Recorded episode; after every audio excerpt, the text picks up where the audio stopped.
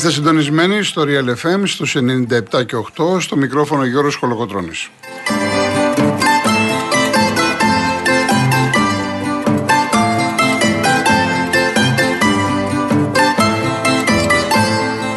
Τηλέφωνο επικοινωνίας 211-200-8200. 211-200-8200. Κυρία Δέσπινα Καλοχέρη είναι σήμερα στο τηλεφωνικό κέντρο. Στη ρύθμιση του ήχου, κυρία Κατερίνα Βουτσά.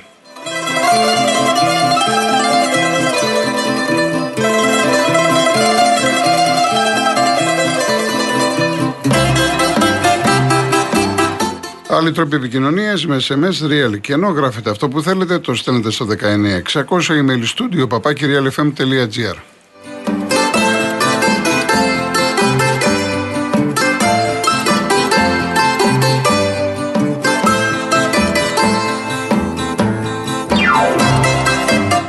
Κυρίες Δεσποινίδες και κύριοι, καλό σας μεσημέρι. Δεν πρόλαβε χθες ο ΠΑΟΚ να περάσει ουσιαστικά στον τελικό γιατί θα αντιμετωπίσει τη Λαμία σε διπλούς αγώνες, όσο και δυσκολία να συναντήσει, θα είναι στον τελικό. Και αρχίσαν τα σενάρια τι θα γίνει με το γήπεδο που θα δούμε το τελικό το φετινό.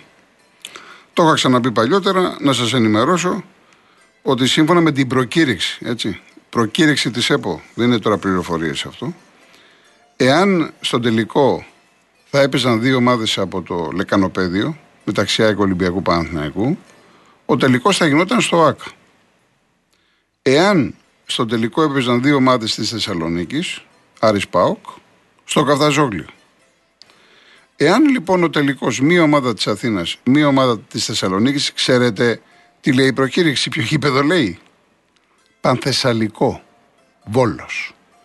Και μόλις ακούς Βόλο, γυρίζουμε πίσω πέντε χρόνια. Και 2017 πότε ήταν; Το πάω ΚΑΕΚ, αυτά τα έσχη. Και εγώ ρωτώ σήμερα, θα γίνει τελικός πάω ΚΑΕΚ ή πάω Ολυμπιακός με 15.000, 7,5 από εδώ και 7,5 από εκεί;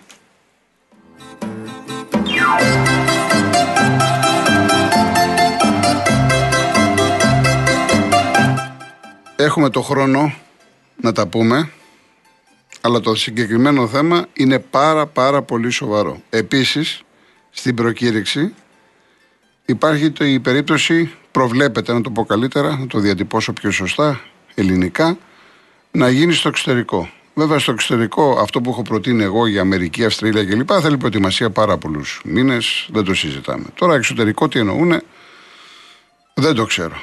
Ε, καλό όμως ε, θα είναι σιγά σιγά στην ΕΠΟ να δούνε το θέμα αυτό για τον τελικό, διότι εδώ γίνονται στο ΆΚΑ Είδαμε και πέρυσι Παναθηναϊκός ΠΑΟΚ, άλλα έσχη. Σκεφτείτε τώρα στο Βόλο να έρθουν Ολυμπιακοί έξιδες από εδώ και Παουζίδες από πάνω. Ούτε θέλω να το σκέφτομαι. Πραγματικά ούτε θέλω να το σκέφτομαι.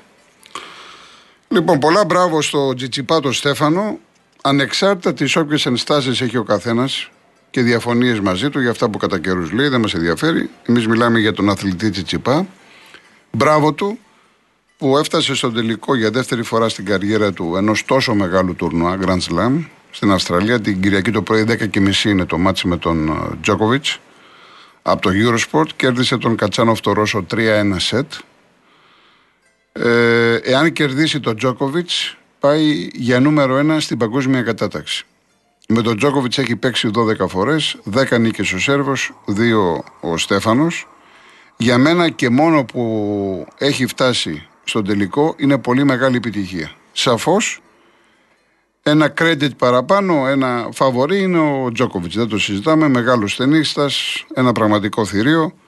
Ενδεχομένως ο δικός μας ο Στέφανο να έχει και ένα ψυχολογικό πρόβλημα. Πάντως δήλωσε ότι είναι καλά. Αλλά ανεξάρτητα από αυτό, έφτασε στον τελικό. Έχει παίξει πάρα πολύ ωραίο τέννη. Είναι ένας τεράστιος αθλητής. Είναι στα 24 του. Το μέλλον του ανήκει κάποια στιγμή και θα πάρει Grand Slam και θα βρεθεί στο νούμερο 1. Και μην ξεχνάμε ότι στο πρόσωπο του Τσιτσιπά ακούγεται η Ελλάδα. Όλοι ασχολούνται μαζί του και ακούγεται η Ελλάδα. Είναι ένας Έλληνας αθλητής. Και είναι τιμή μας να έχουμε τόσο πολύ μεγάλους αθλητές, όχι μόνο βέβαια στο τέννις, τώρα αναφέρομαι στο τέννις, Είναι τιμή μας να βλέπουμε τη σημαία μας να κυματίζει ψηλά, να βλέπουμε μετάλλια από πολλά αθλήματα, από το στίβο, από την κολύμβηση, από το πόλο, από την ιστιοπλοεία, από το τέννις. Τόσοι πολλοί αθλητές και αθλητρίες. Τα συγχαρητήρια όλων μας.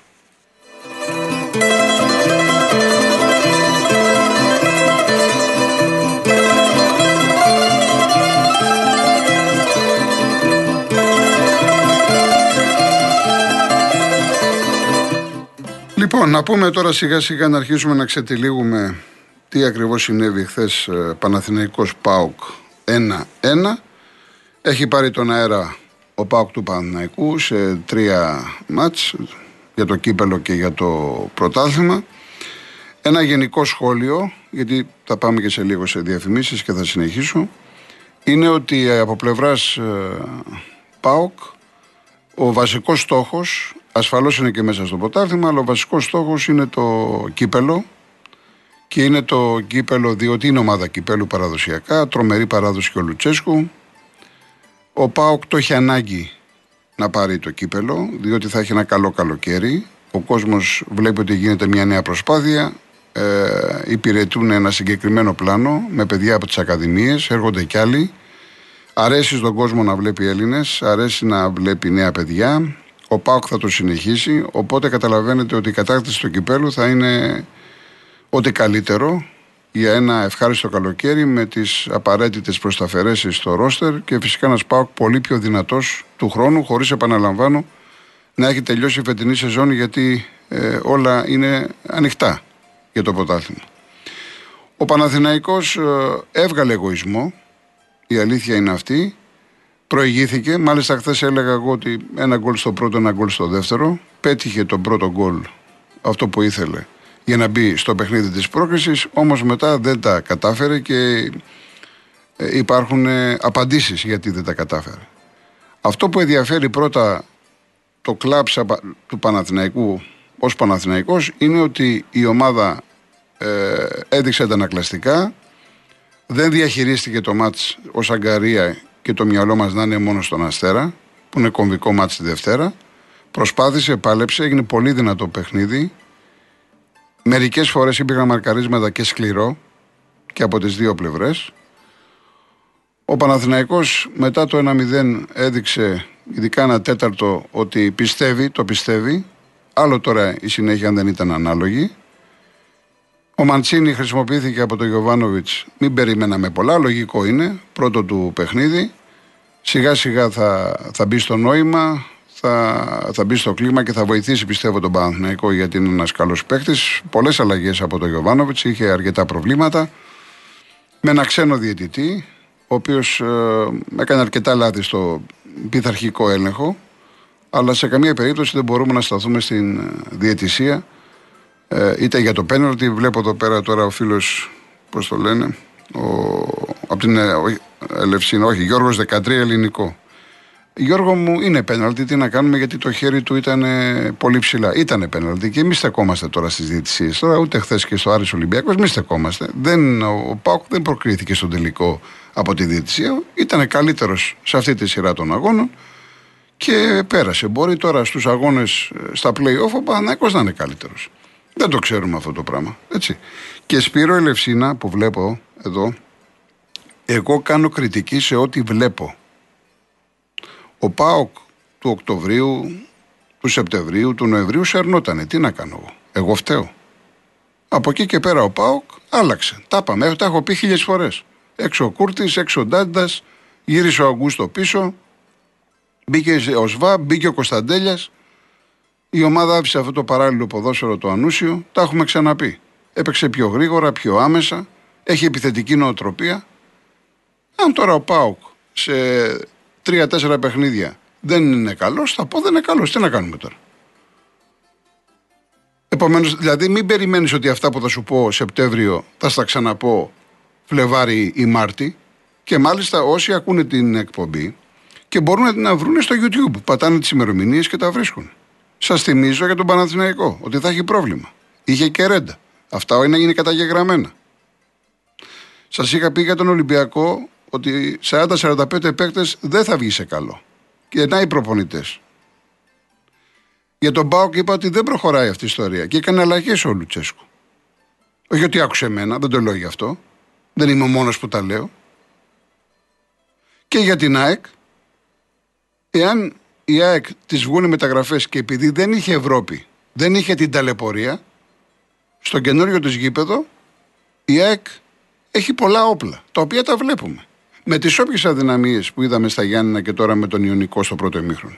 Αδυναμίες υπάρχουν στο μέσο αμυντικό κομμάτι. Αλλά αυτή τη στιγμή η ΑΕΚ είναι στα πάνω της. Όλα αυτά λοιπόν που λέμε κατά καιρούς και βγαίνετε κι εσείς και λέτε,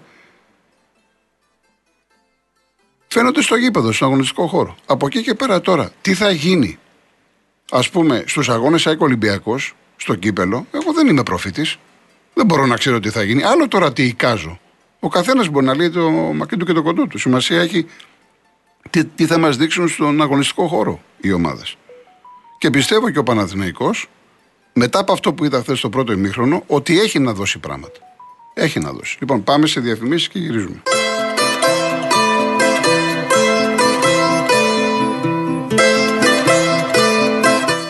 Εγώ διαβάζω τα μηνύματά σας. Θα παρακαλέσω να μην είναι τόσο μεγάλα. Μεγάλα δεν θα προλάβω να τα διαβάσω. Όσο γίνεται πιο περιεκτικά.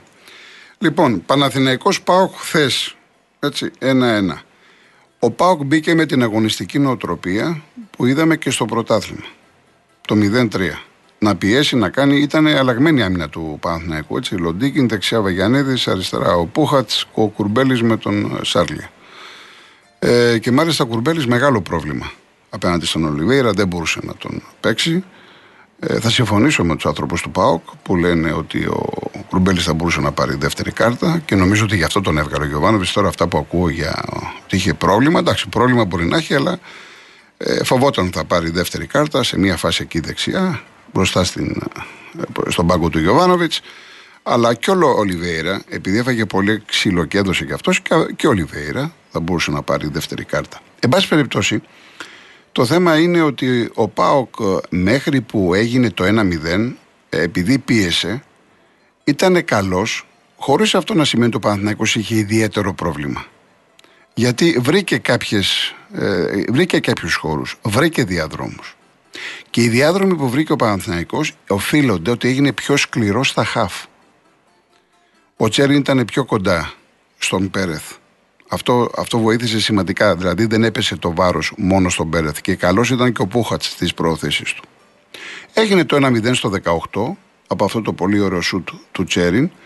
Ε, μια φάση που δεν μύριζε γκολ. Αλλά αυτό είναι το ποδόσφαιρο. Εκεί λοιπόν με τον γκολ που δέχτηκε ο Πάοκ αποσυντονίστηκε. Εκεί επηρεάστηκε ψυχολογικά. Ήταν ένα τέταρτο που ο Παναθηναϊκός έπρεπε να το εκμεταλλευτεί και δεν το εκμεταλλεύτηκε είδε τους Παουξίδε ότι δεν πατούσαν καλά. Μετά το 30-35 άρχισε ο Πάουκ να ισορροπεί.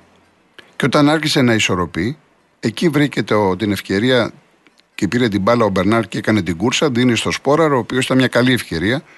Ενδεχομένως να γίνει το 2-0. Οπότε θα μιλάγαμε για άλλο μάτς στο δεύτερο ημίχρονο.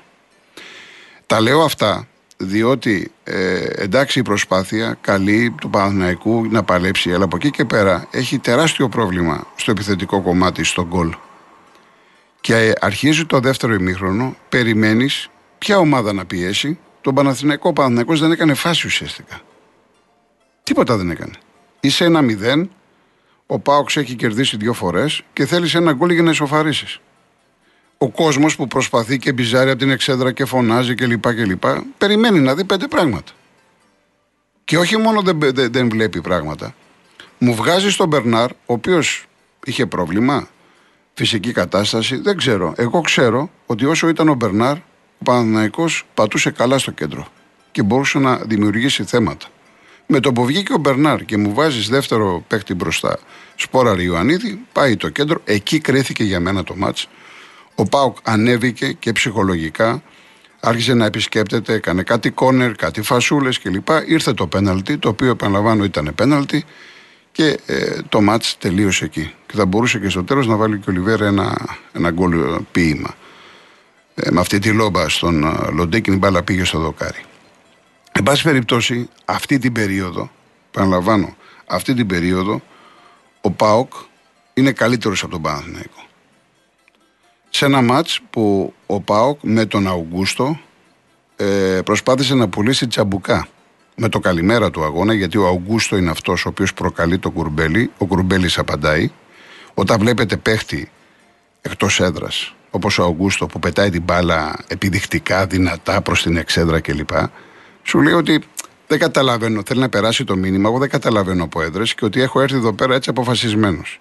Αυτό λοιπόν που έκανε ο Αουγκούστο, που για μένα ήταν ανώριμο, ίσα ίσα που ήταν το έξτρα κίνητρο στους Παναθηναϊκούς, οι οποίοι πληγώθηκε ο εγωισμός τους και γι' αυτό είδαμε και πολύ δυνατά μαρκαρίσματα. Υπήρχε ένταση στον αγώνα. Και μεγάλες διακοπές κλπ, κλπ. Αυτό λοιπόν που ήρθε κουτί στον Παναθηναϊκό δεν μπόρεσε να το διαχειριστεί. Δεν του βγήκε στον αγώνα του Παναθηναϊκού. Και αν θέλετε την άποψή μου, όπως είπα για τον Κουρμπέλη που τον έβγαλε ο Γιωβάνοβιτς, πιστεύω ότι και ο Αγγούστο γι' αυτό βγήκε. Ο οποίος Αγγούστο έπαιξε περισσότερο με τα νεύρα των αντιπάλων, δεν ήταν καλός. Μαζί του επηρεάστηκε και ο Ντάντας. Ενώ όταν βγήκε ο Αγγούστο και μπήκε ο Σβάμπ, ο οποίος είναι πολύ πιο όριμος παρά ένα λάθος σοβαρό που έκανε κάποια στιγμή, ε, με την οριμότητά του ανέβηκε δίπλα του αισθητά και ο Ντάντας. Και όταν αυτή τη στιγμή ο Πάοκ γέμισε πάλι στο χώρο του κέντρου, πήρε τα ενία, είχε τον έλεγχο, είχε τον ρυθμό, πήρε την ψυχολογία και σύμφωνα με την εξέλιξη του αγώνα φαινότανε, εντάξει θα μου πεις ένα μηδέν ήταν, αλλά φαινόταν ότι ο Πάοκ είναι πιο κοντά στην πρόκριση. Διότι αν δεν γινόταν το πέναλτι, το οποίο είναι σε μια κουφή φάση, ουδή το πήρε χαμπάρι, έπρεπε να το δούμε στο βάρο, έτσι.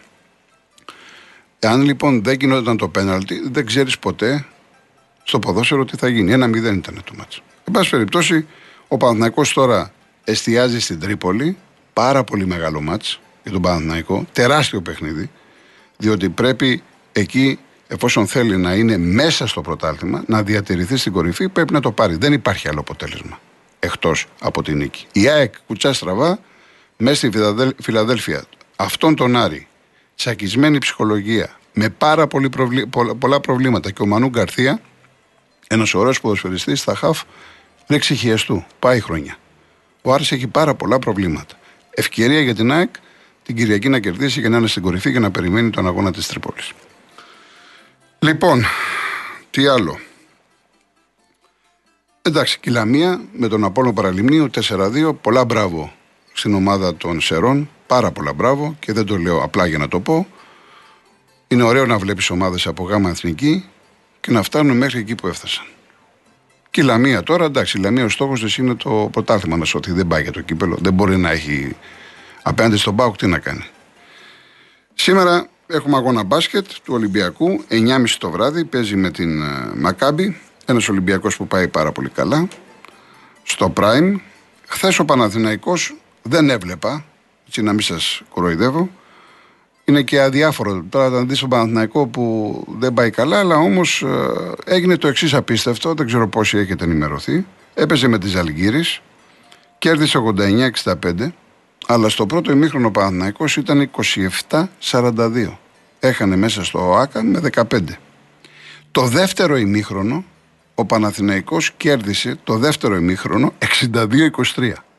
Δηλαδή, σαν να πήρες σαν να είπες σε αυτούς τους πέντε που παίζανε στον πρώτο ημίχρονο, παιδιά, γεια σας, καθίστε έξω και φέρνουν άλλη ομάδα. Σαν να ήρθε άλλη ομάδα. Είναι απίστευτο αυτό που έγινε. Μάλιστα, διάβασα στατιστικά ότι ο Παναθηναϊκός χθες ισοφάρισε το ρεκόρ όλων των εποχών στην Ευρωλίκα που είχε ο ίδιος από το 2010 όταν κέρδισε 60-21 την Όλντεμπουργκ.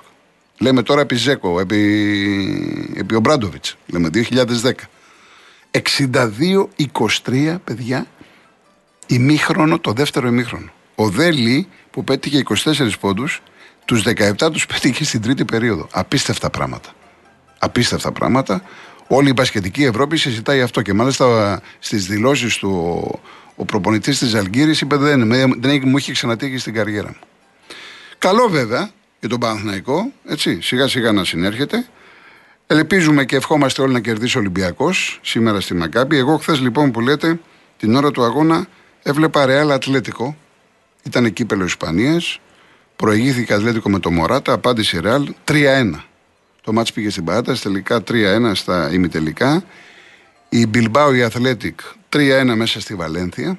Έτσι τώρα η τετράδα στο κύπελο Ισπανίας είναι η Ρεάλ, η Μπιλιμπάο που είναι ομάδα κυπέλου παραδοσιακά, η Μπαρσελόνα που κέρδισε τη Σοσιεδάδ 1-0 και η Οσασούνα που κέρδισε την Σεβίλη με 2-1. Αυτά είναι η τετράτα στο κύπελο. Λοιπόν, λοιπόν, λοιπόν, τι άλλο; Ε, έχουμε ακόμα έχουμε λίγο χρόνο, έτσι, για να πάμε. Επίσης, να πω, πολύ καλή εξέλιξη αυτό που περιμέναμε στο βόλεϊ. Στο βόλεϊ, λοιπόν, κυρίες και κύριοι, έχουμε μια διοργάνωση στην Ευρώπη Challenge Cup, όπου στα ημιτελικά θα παίξει ο Ολυμπιακός με τον Παναθηναϊκό. Τι σημαίνει αυτό; Σημαίνει ότι ανεξάρτητα ποιος θα κερδίσει, μία ελληνική ομάδα θα είναι σε τελικό ευρωπαϊκής διοργάνωσης. Ο Ολυμπιακός έπαιζε χθες ε, στην ε, Στεάουα, την είχε κερδίσει πρώτο μάτς 3-1, την κέρδισε χθες 3-2 και πέρασε λοιπόν στον τελικό. Και θα δούμε τώρα είναι διπλοί αγώνες στην Ευρώπη. Έχουμε λοιπόν διπλούς αγώνες Ολυμπιακού Παναθηναϊκού στους τέσσερις της Ευρώπης. Εκπληκτικό, φοβερό για το ελληνικό βόλεϊ, για τον ελληνικό αθλητισμό, διότι θα δούμε μία ομάδα στον τελικό και γιατί όχι να μην το κατακτήσει η δική μας ομάδα. Γι' αυτό το λέω. Ο Ολυμπιακός Παναθυνακό έχουν πολλά ραντεβού, έχουν το πρωτάθλημα, έχουν και τους διπλούς τελικούς στον Νίκο Σαμαράς ε, και μιλάμε τώρα. Ε, οι ομάδες στο βόλεϊ στην Ελλάδα οι μεγάλες είναι Παναθυνακό Ολυμπιακός, ο Πάουκ ανεβασμένος τα τελευταία χρόνια και ο Φίνη Κασίρου. Αυτή η τετράδα. Και άλλες ομάδες και εκεί φυσικά εγώ παρακολουθώ, αλλά αυτή η τετράδα είναι πάρα πολύ δυνατή. Οπότε ε, θα δούμε πάρα πολλά παιχνίδια. Ε, ο φίλος που με ρωτάει, όχι εσέ, αυτός είναι. Δεν το ξέρω τώρα. Εγγράφτηκε το όνομά του σήμερα, Νίκο μου. Έπαιζε στη Ρεάλ, το ήταν στην Τουρκία, έμεινε ελεύθερος. Τι να σου πω, το ξέρω ο Μίτσελ. Ε, έχει ένα βιογραφικό, είναι στα 30 στα 31, γυρίζει από ομάδα σε ομάδα. Δεν ξέρω αυτή τη στιγμή σε τι κατάσταση βρίσκεται για να σου απαντήσω αν κάνει για τον Ολυμπιακό. Η Κόνια Σπορ, η τουρκική ενδιαφέρεται για τον Μπουχαλάκη. Έχουμε ακόμα κάποιες μέρες για μεταγραφές. Όλα είναι ανοιχτά. Όλα είναι ανοιχτά. Διαφημίσεις και βλέπουμε.